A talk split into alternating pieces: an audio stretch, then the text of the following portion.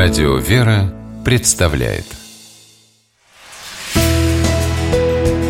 Литературный навигатор Здравствуйте, у микрофона Анна Шапилева.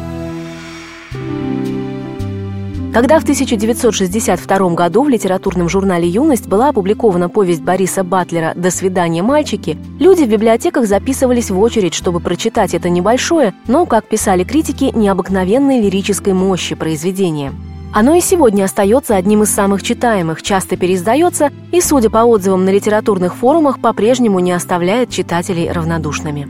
Да и как можно остаться равнодушными к тексту, в котором столько лета, солнца, моря, соленого бриза, аромата цветущих роз и акаций?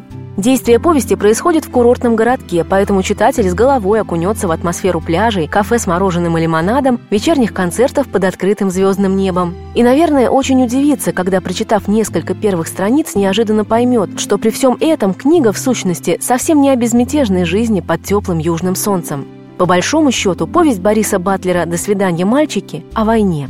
В центре сюжета лето 1936 года и три товарища – Володя, Саша и Витя, которым после окончания девятого класса, как лучшим ученикам и комсомольцам, партийное руководство города предложило пойти в военное училище. И хотя ребята строили несколько иные планы на будущее, отказ как вариант, разумеется, даже не рассматривался.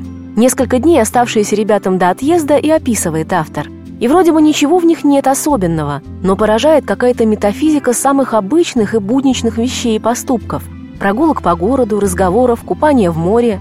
Возможно, все это принимает в повествовании особый оттенок и вес, потому что автор не скрывает. Уехав в училище, мальчики больше не вернутся в родной город. Не увидят друзей, родителей, любимых девушек, потому что начнется война и полностью все изменит. Но герои повести, в отличие от читателя, пребывают в неведении, и поэтому есть только эти несколько летних дней, и думая о будущем с замиранием сердца, и удивительно чистая первая любовь, и теплый свет, который способна дарить окружающим не только южное солнце, но и человеческое сердце. Поэтому, закрывая книгу, ее героям невозможно сказать «прощай», а хочется вслед за автором Борисом Батлером прокричать строчкой из песни Булата Акуджавы «До свидания, мальчики». С вами была программа «Литературный навигатор» и ее ведущая Анна Шапилева. Держитесь правильного литературного курса.